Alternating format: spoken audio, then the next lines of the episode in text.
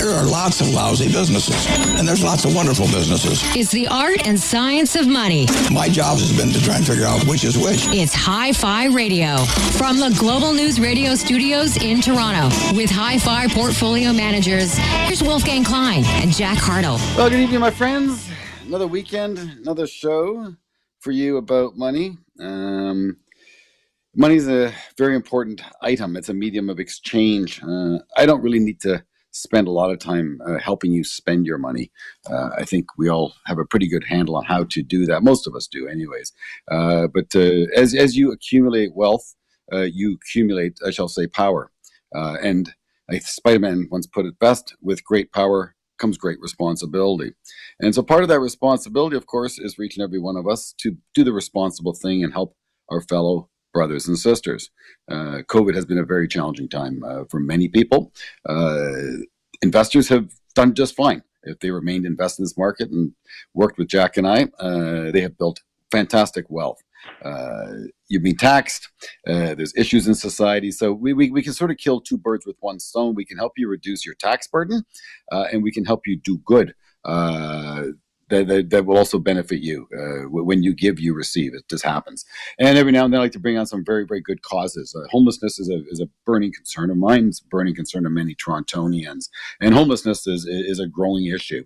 Uh, I, I, like to support uh, those who uh, help those in need. And uh, I saw a very good Instagram post recently. I follow a number of charities. Um, so I pleased to bring on tonight Without Shelter. Mr. Steve Doherty is executive director uh, at Youth Without Shelter. Uh, Steve, thank you very much for spending time with us uh, and to discuss this very, very important uh, topic that money can help solve. Uh, this is a show about money, and this is, I think, one of the most powerful means of putting that money to work. Uh, so, thank you for spending time with us. Let's talk about the the cause first and foremost. Foremost, throw some hard cold numbers at the audience about homelessness uh, and specifically youth homelessness.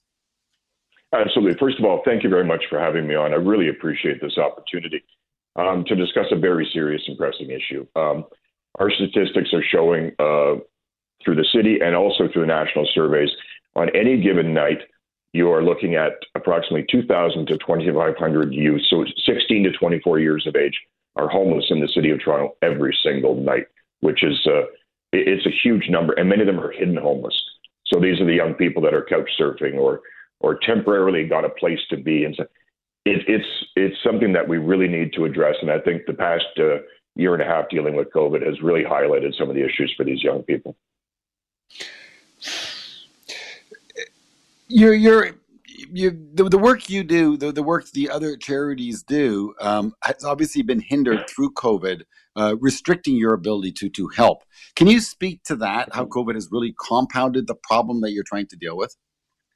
Oh, absolutely. So when we first, you know, none of us knew what was going on when this uh, first was announced that there was this pandemic, and we thought, okay, we're going to have two weeks of uh, of lockdown to help flatten the curve, and of course, that got longer and longer.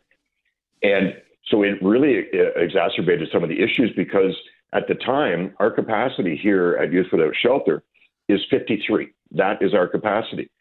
But due to some uh, some actions taken by, I, I believe, some well-intentioned uh, uh, citizens, they uh, brought forth some action against the city. We had to reduce our number of, of young people down to down to 31. So uh, and then it went down to 28 that we had. So we kept getting squeezed in terms of we've got the same number of young people that are homeless, but for all of the youth shelters and all those shelters throughout the city, there was less and less spaces available. So the, the city did a, a great job to try and uh, really uh, pivot as quickly as they could, and they created the uh, the hotel programs, uh, hotel programs for youth and also for for adults and couples. Um, which you know there's an, a, a, large cost to that. I understand it, but I also understand the city's predicament. We want to prevent the spread of COVID nineteen uh, in the in the shelter system. That was tough. There was a you know you you sort of get caught in between, and so it's trying to you know have people. The only hotel that was available was downtown. We're in the suburbs. We're up in Rexdale, uh, so for our young people, moving them downtown to a hotel just didn't make sense. So we we actually made a decision at that point, in fact, that we were going to try and and uh, view ourselves as a bit of a family cell that we are here. We're a closed cell. We're working in someone else's home. We always have to remember that. And so our housing and aftercare team worked their tails off. And uh, we found to bring our numbers down, we found housing for every single one of those youth to bring, we were able to bring our numbers down. And that's thanks to the amazing uh, generosity of, of the community and our great relationships we have with uh, so many landlords who reached out to us. Um, we're speaking with Steve Doherty. He's executive director a youth without shelter. Homelessness is a problem. We have to help solve this problem, my friends. And of course, uh, if you have money, if you have wealth, uh, you have power as indicated. With great power comes great responsibility. I don't see anything more important than homelessness. It's in our backyard. It affects each and every one of us. Um, God help the children, I shall say. Uh, 16 to 24 year olds. Um, uh, the, the COVID statistics are, are changing. Uh, we're, we're, learning more about the effect uh, or how COVID affects that demographic. Um, anyone who's been marginalized and, and, pushed through the cracks of society to, to, to the point of being on the street uh, are most likely not vaccinated. Uh, can you speak to that, Steve? How can we get the, the underprivileged better protected for, for, for everyone's sake? Oh, absolutely. And we've been we we joined the fight in that. Um, we did a, a, fantastic job. My director of operations, Ben Omaregi, really stepped up. We reached out to the city. We're running vaccination clinics. We've run uh, probably, I guess, six uh, of them now or seven here at the shelter. And it's open to uh, the residents and staff, but also former residents. Uh, they may have friends that are homeless as well. We opened it up to all of them to come here and, and become vaccinated. We know that uh, the new variants are, are impacting younger and younger people uh, every day. And we also know that the science is telling us that the vaccinations are work they're working in terms of lessening the impact of, of COVID 19. We're seeing it in, in less uh, people being admitted to ICUs. We joined that fight with the support of Shelter Support and Housing Authority in Toronto months ago. So we've been running regular clinics here, uh, catering with our messaging and the information that we've got directly to those youth that we serve and the, the larger number of people on the fringe. Um, we believe strongly in it. We want to uh, make sure that people are healthy as possible, uh, that they have the best opportunity that anyone else would uh, who has a place to call home. So we we made ourselves uh, available as a vaccination site. What happens to an individual? A baby's born. Uh, and all of a sudden, the baby finds hardship and gets to a point in life where that, that that person is now an adolescent and ends up on the street, uh, hits rock bottom.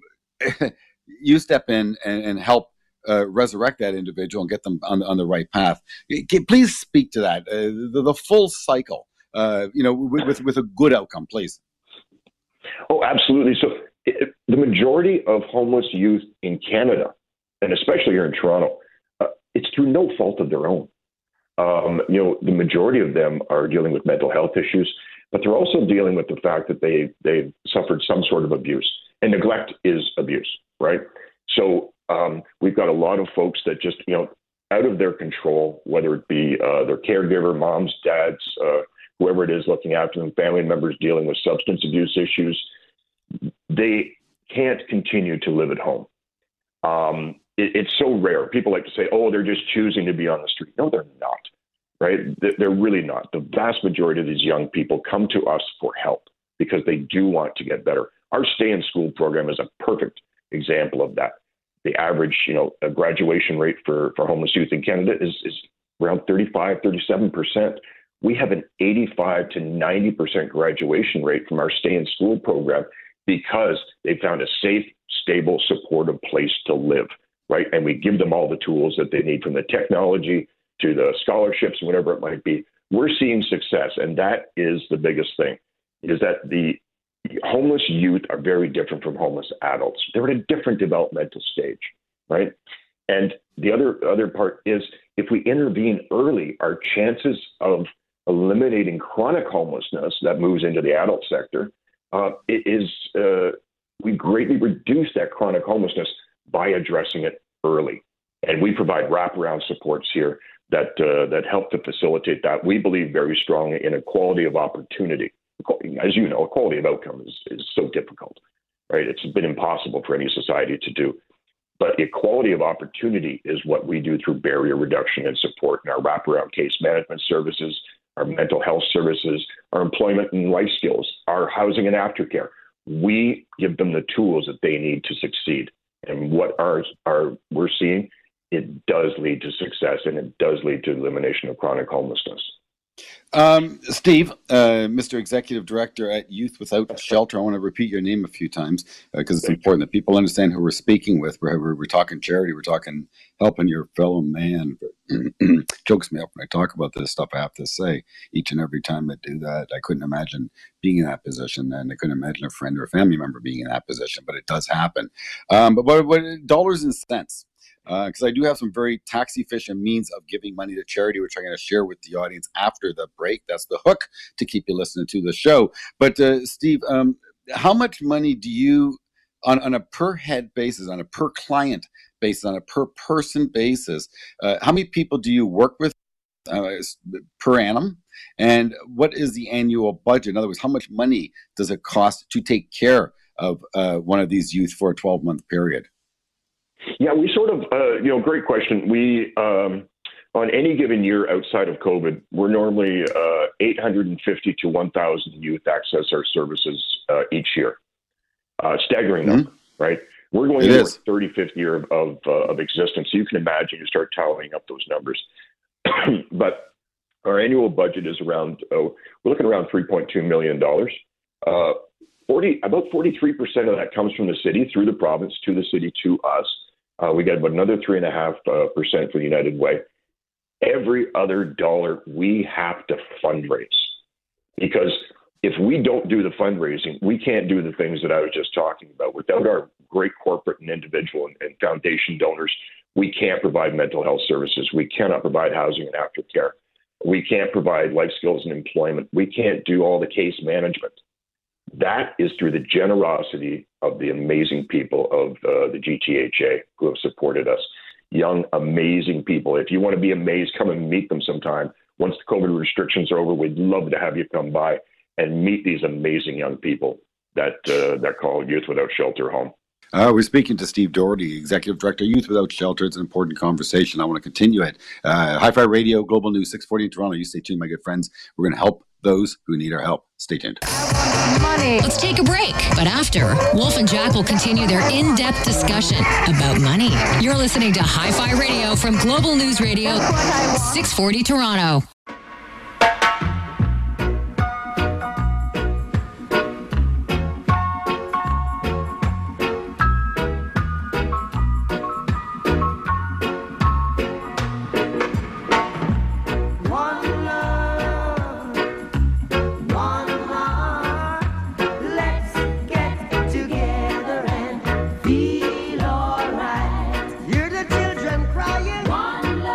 Welcome back, my friends. Indeed. May you feel all right and help the children. That's what this is all about, this discussion. We're talking with uh, Steve Doherty, Executive Director at Youth Without Shelter. Um, can you talk a little bit more uh, specific about uh, your facility, where you're located, um, what, what the facility is like inside?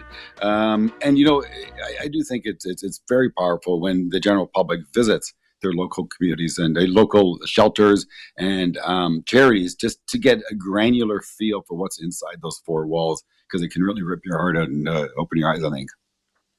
Oh, absolutely. You know, so if you look at us from the outside, we look like a, and inside, we look like a college dorm. We really do. We don't have that traditional shelter feel.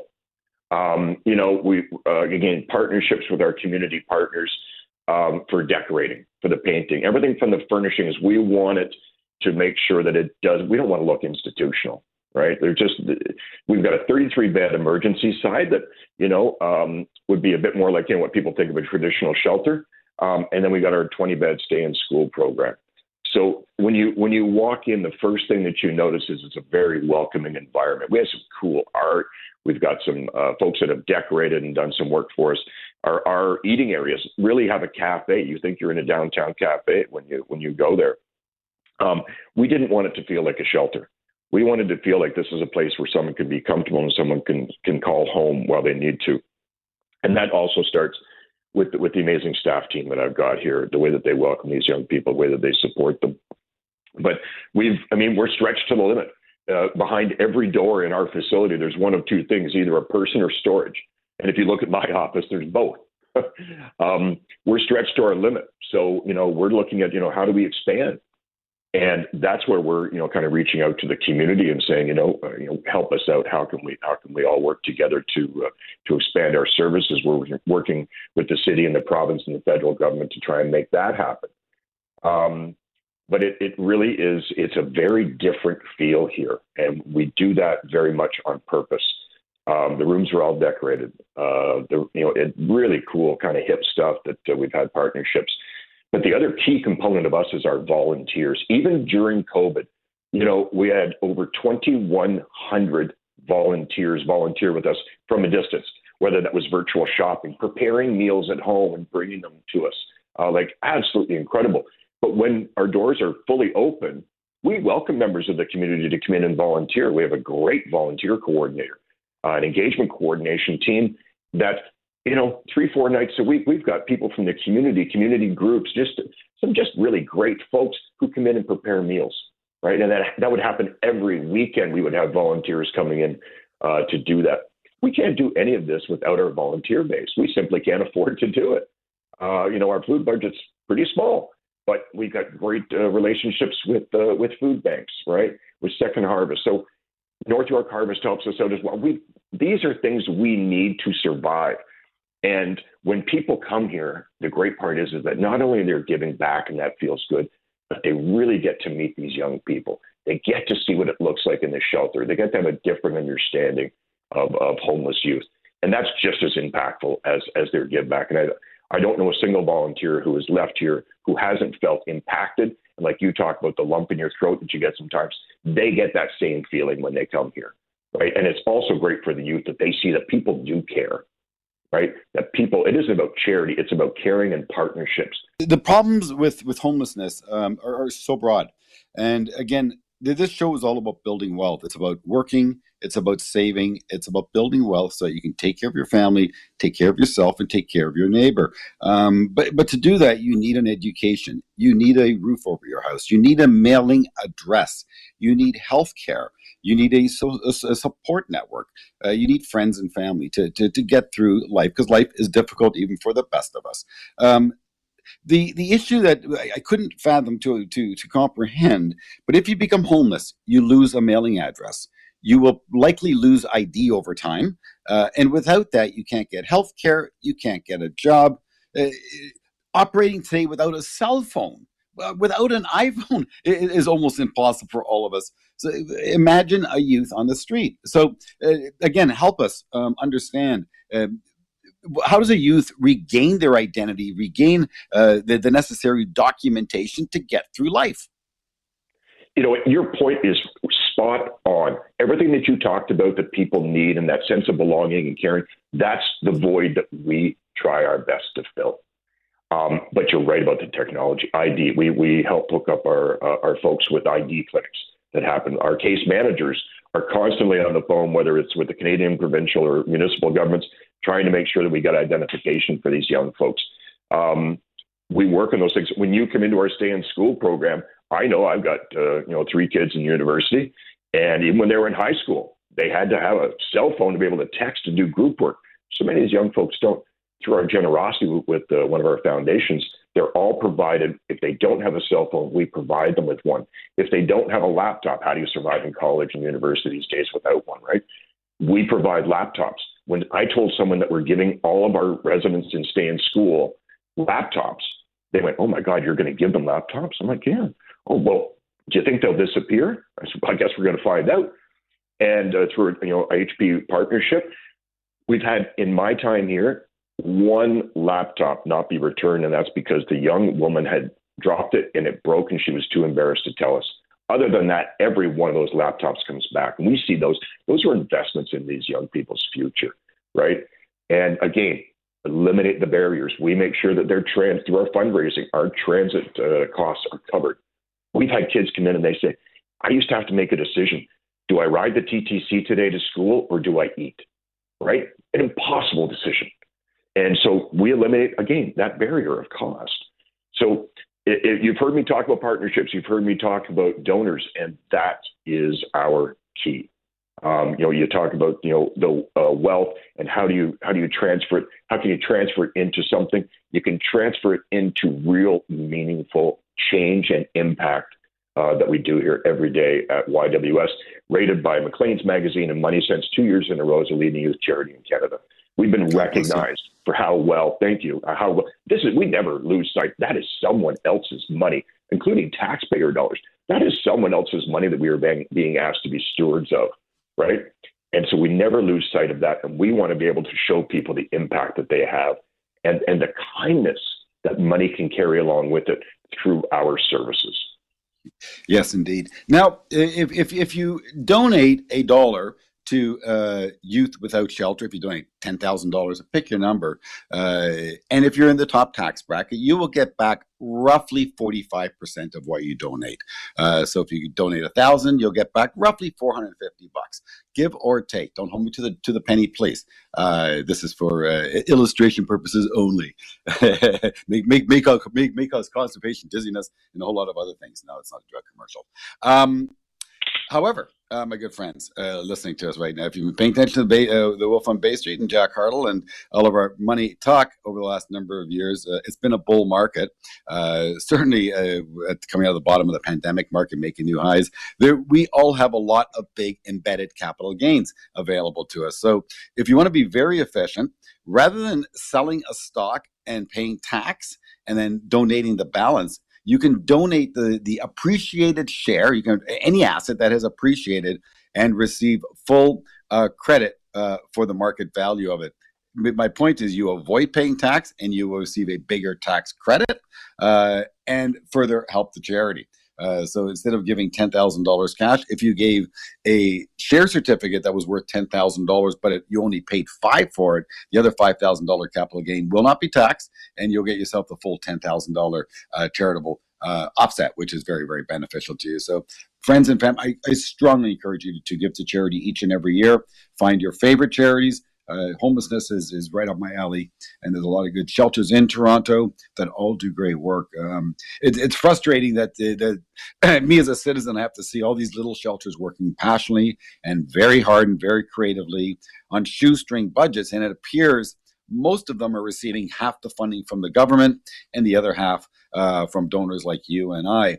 Uh, I, I, personally wish the government would would do a better job of spearheading this whole project creating a provincial or even a national uh, program to deal with these issues. But life doesn't work that way. It, it, becomes much more personal, and I think you need the personal touch to really resonate at a local basis with the local problems. And I'm, I'm sure you can speak to that briefly, Steve.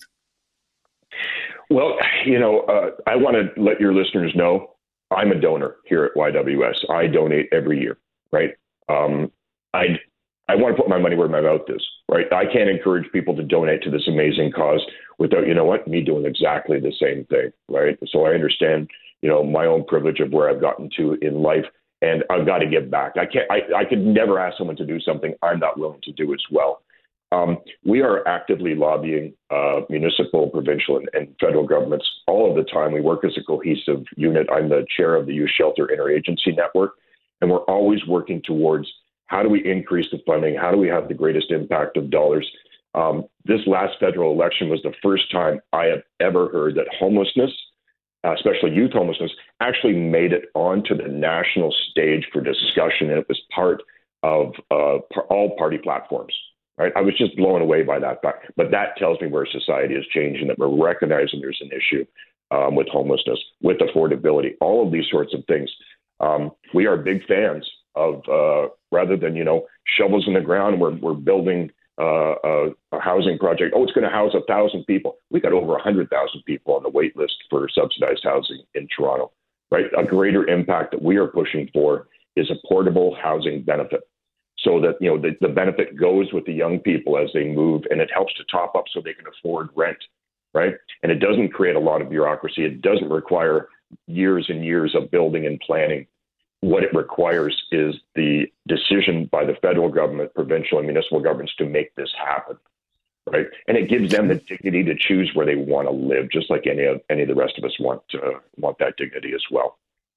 Well, I, I, think, Steve, we all have a responsibility. Uh, the government has a responsibility. The corporations have a responsibility, and you and I have a responsibility that we must all support uh, society and make it a better place to live. And from a corporate point of view, and I was just speaking with my wife about Ronald McDonald House and what they do. It's a lovely little charity as well. But there, there's an investment theme at play here. And friends, if you've been listening to the show for a while, Jack and I have been speaking about it frequently. Those companies that offer a very important new element that investors, long term investors, are really putting underneath the lens uh, very, very closely. And that is the ESG theme environmental, social, governance. And, and, and these are little boxes that portfolio managers want to see ticked off that the, that, that the business they invest in, be it a Google or a Microsoft, that they are concerned with the environment. They, they, they are also concerned with their social responsibility uh, and that they do good for society. Governance, of course, means equality, uh, the, the, minority representation, uh, female representation, et cetera, et cetera, and how they govern the business itself. And is it properly representing and, and, and doing the best for the shareholders, or is it a dual class voting system that is benefiting one shareholder, not all. So governance too is important, but the social and the, and, and the environmental uh, first and foremost. And right now we're talking social. Uh, Steve Doherty, executive director, Youth Without Shelter. Uh, it's a shelter in the West End in Etobicoke, uh, helping uh, over 800 youth a year. Uh, you're, you're doing God's work, my friend. Thank you.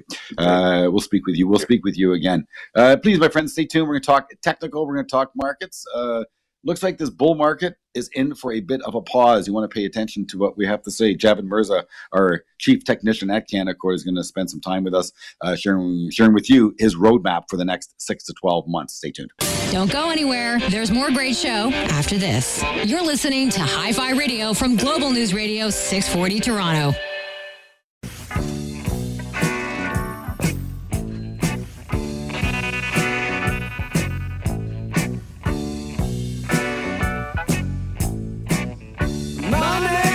Welcome back, my friends. That's what the show's all about. Just had to wipe the tears out of my eyes talking with Steve Doherty. Uh, I can't, friends, I can't stress enough. We got to help. We just have to help. It's our duty as citizens to help. Jack and I try to help you each and every week, giving you some good money ideas. Take some of it and give back, please. Um, yeah. Javed Mirza, uh, one of our analysts, uh, Canaccord Genuity. Uh, he's a technician. Uh, he looks at charts. Um, price is all telling. Uh, price is what the market at any given point in time thinks a business is worth. Uh, call it accurate, call it voodoo. It is what it is, but everything boils down to price. Uh, there's a story, there's a business, there's a management team, there's a, a trend, there's news it all boils down to price. And eh, Javed Mirza, being a market technician, studies that price very closely. Of course, they layer on additional data, be it volume and momentum and uh, all kinds of other interesting things, moving averages and oscillators. But ultimately, Jesse Livermore, the world's greatest trader, Reminiscence of a Stock Operator, my favorite book, uh, refers to price. He used to trade just based on price and price change. Um, Javed, uh, being a market technician, uh, thinks we are getting ourselves into a corrective phase. Don't be alarmed. It's a six week, six month window or so. And I've been preparing, I think, for this, but uh, he thinks we're just about to get into the uh, uh, thick of it. So I want to bring him back on the show and get his view on the market uh, late into September, early into October. Uh, thank you for joining us, my friend. Please talk to me. Where are we at? What are you feeling? What are you seeing? What's in the tea leaves? Well, it's funny. The timing couldn't be better, Wolfgang. We just put out that note this morning advising clients to reduce equity exposure. So uh, the tea leaves are suggesting that we go lower. And uh, we're seeing, I mean, we've already seen a lot of these risk on asset plays. Uh, I'm talking about ARK investing. I'm talking about Bitcoin. I'm talking about China already put in uh, big peaks earlier this year and continue to, to push lower, but now we're seeing that ripple through equity markets. And uh, at the very least, uh, our work suggests there's an intermediate term one to two month correction with call it another 5% downside. And the big risk, of course, is what we warned, warned about at the start of the year that that four year cycle reset is happening. And that could see potentially another 10 to 15% downside on uh, major equity indices. Well, look, the, the, market has been very good to all of us if we remained invested in the marketplace. Uh, currently, the market is roughly four to five percent off its peak. Correct, Javed? Correct. Um, and so to correct another 5% from these levels would be very, very normal. I, I frequently host conference calls with my clients. It's an exclusive uh, membership only uh, conference call that Jack and I host for our clients. Of course, they are just that, our clients. They keep us in business and we love them very much and we take very good care of them. And you too, by the way, could become a client, wolfonbaystreet.com if you're interested. Um, during this conference call, each and every time we host it, we show data about the market movements historically each and every year. It shows how much the market fell each year from peak to trough, and it shows what the end result was for the year. So more often than not, the market will be up in, in two out of three years or three out of four years, the market's up. That fourth year will be down. But during those years, there's also periods of time when the market sells off a little bit. And for the market to have a 5% correction happens every single year. 10% corrections seem to happen every two years. 20% corrections seem to happen every four years. 50% corrections seem to happen every 10 years. So uh, I've, I've become um, not immune, but better uh, suited to deal with and accept the volatility as it comes, Javed. I, I know newer investors and, and, and, even some older investors, they continue to worry about the bumps in the road. Uh, I try to lean more on hold quality assets and accept the bumps in the road, but you can take advantage of them.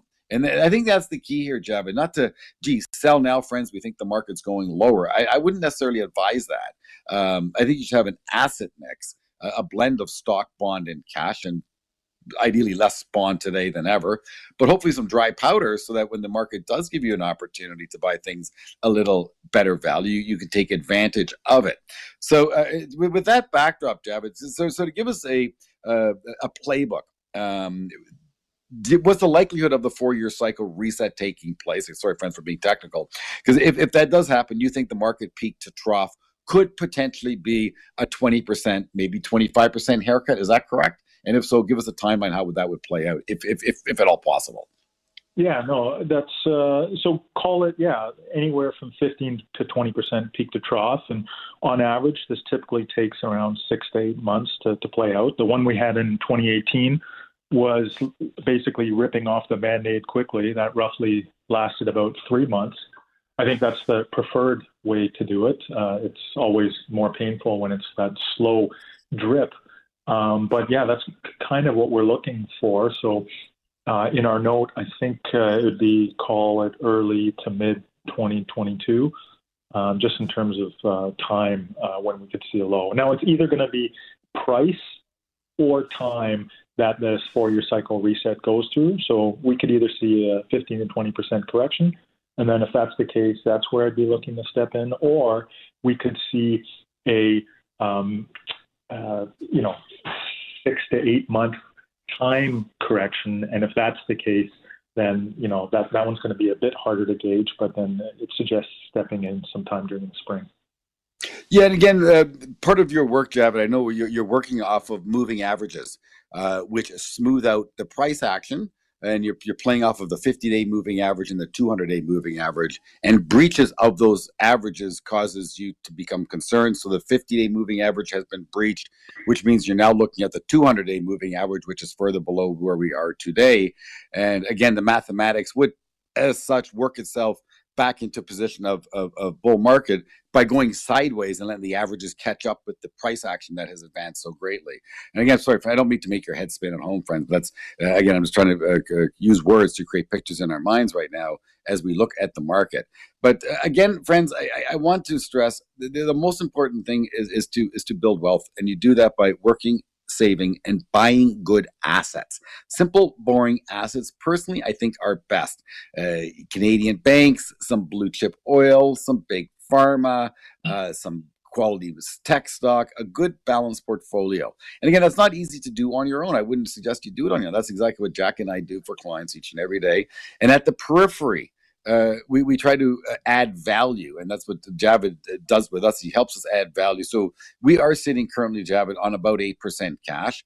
I've been waiting for a pullback in the market to deploy that cash, and it's very difficult because I raised cash when the S and P was probably 4,100. It's now 4,300 ish. Uh, so if the market has to fall five percent just for me to, to get back into the same entry point I could have six months ago, and I for, forewent some dividends.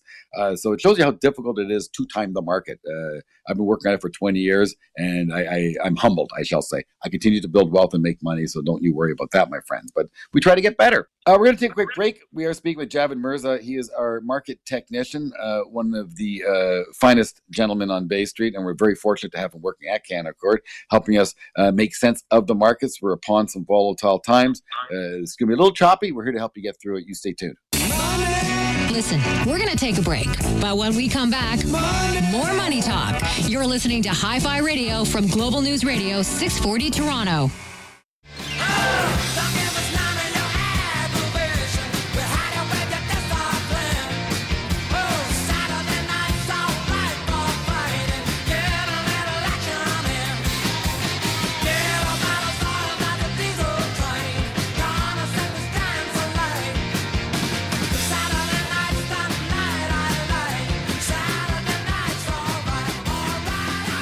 Everyone now?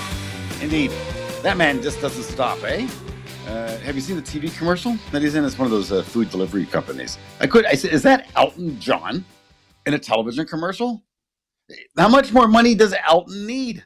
I know Elton gives to charity. I know most of those uh, performers do give to charity. They all have big hearts because uh, they usually have very humble beginnings. Uh, I'm actually going to be seeing Elton John on uh, Valentine's Day.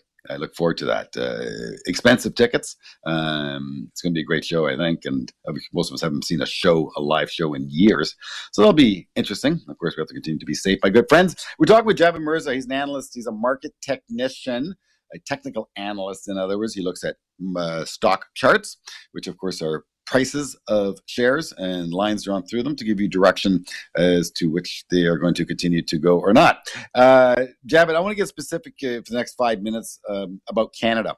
Canada has been a, an outperforming market for about the last 12 months. Lots of interest, of course, in the commodities because the economy is strong and there's pent up demand. People are building houses. I paid 12 bucks for two by fours, which subsequently went to 369. I couldn't believe it, Java. From $12 for a two by four, three months later, 369 at home hardware. I couldn't believe it. Um, copper, of course, has been my electric play. Uranium has been my electric play. Uh, I bought two two by fours for, for the home renovation, so I had that slightly hedged with some West Fraser timber. Uh, but I want to ask you, what is your view on the Canadian market uh, for the next 12 months? What's your view specifically on oil and base metals and the, the precious metals? So, starting off with the base metals, I think you know if we are seeing this four-year cycle reset take hold, um, they're definitely going to come under pressure. You're already seeing a lot of these names have some pretty big breakdowns uh, in terms of the copper names. Gold, they've been under a lot of pressure. If anything, that's one of the areas of the market that I'd be looking at or interested in, especially given uh, how far they've fallen here. And then, in addition, if we are seeing a period of market weakness, golds are typically, you know, a defensive uh, place to hide and a safe haven. And then, just in terms of oil, uh, you know, we talked about our market cycle model and where we are in that, and that's effectively, uh, you know, the, the business cycle. And as long as we're in the phase where we are now, then energy, at the very least, even if it's not a um, absolute outperformer, is going to be a relative outperformer. So that's kind of where we're seeing things uh, in terms of the commodity space here in Canada. So you're, you're favorable with gold because it has pulled back enough that you think it's at a buy point. Plus, if the market has a little pullback, it'll be a defensive uh, hiding place. Uh, Oil, you continue to remain moderately constructive on, but base metals you're not keen on. Uh, which is very, very interesting. Uh, but to tie all that back to Canada, uh, Canada has outperformed the bulk of the G7 nations market wise this year. Uh, are we going to continue that with that leadership next year?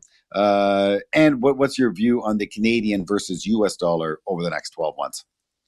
So uh, they're going to be tied together. I think the U.S. dollar is going to continue to rise. We are of the belief that the U.S. dollar is in a longer-term secular bull market in equities. oh, sorry, in a longer term secular bull market in line with the ongoing secular bull market in equities. And then just in terms of Canada, um, this year worked out, uh, or so far, um, in line with what we thought it would be, which is if we're late in the cycle, that's when commodity plays come back into play. And so as a result, next year, uh, we think we're going to be moving out of that. So next year, Canada, we anticipate will actually underperform. Javed Mirza, our technician at Canaccord, it, it's a delight to have you uh, on the team. You're very, very helpful. Um, I really appreciate your views on things. I want to wish you a safe and prosperous weekend, my good friends. Friends at home, uh, shows Hi Fi Radio each and every Saturday right here on Global News 640 in Toronto. Any questions? The Wolf on BayStreet.com, WolfgangKlein.com. No question too big, too small. We service you all. It's a real delight. It's a real pleasure to spend an hour with you every Saturday. Thank you. Been listening to Hi Fi Radio with Wolfgang Klein and Jack Hartle, portfolio managers at Canaccord Genuity Wealth Management. For questions about today's show or any money questions you need answered, email Wolf and Jack at wolfgangklein.com. Hi Fi Radio, for the love of money. We'll see you next week.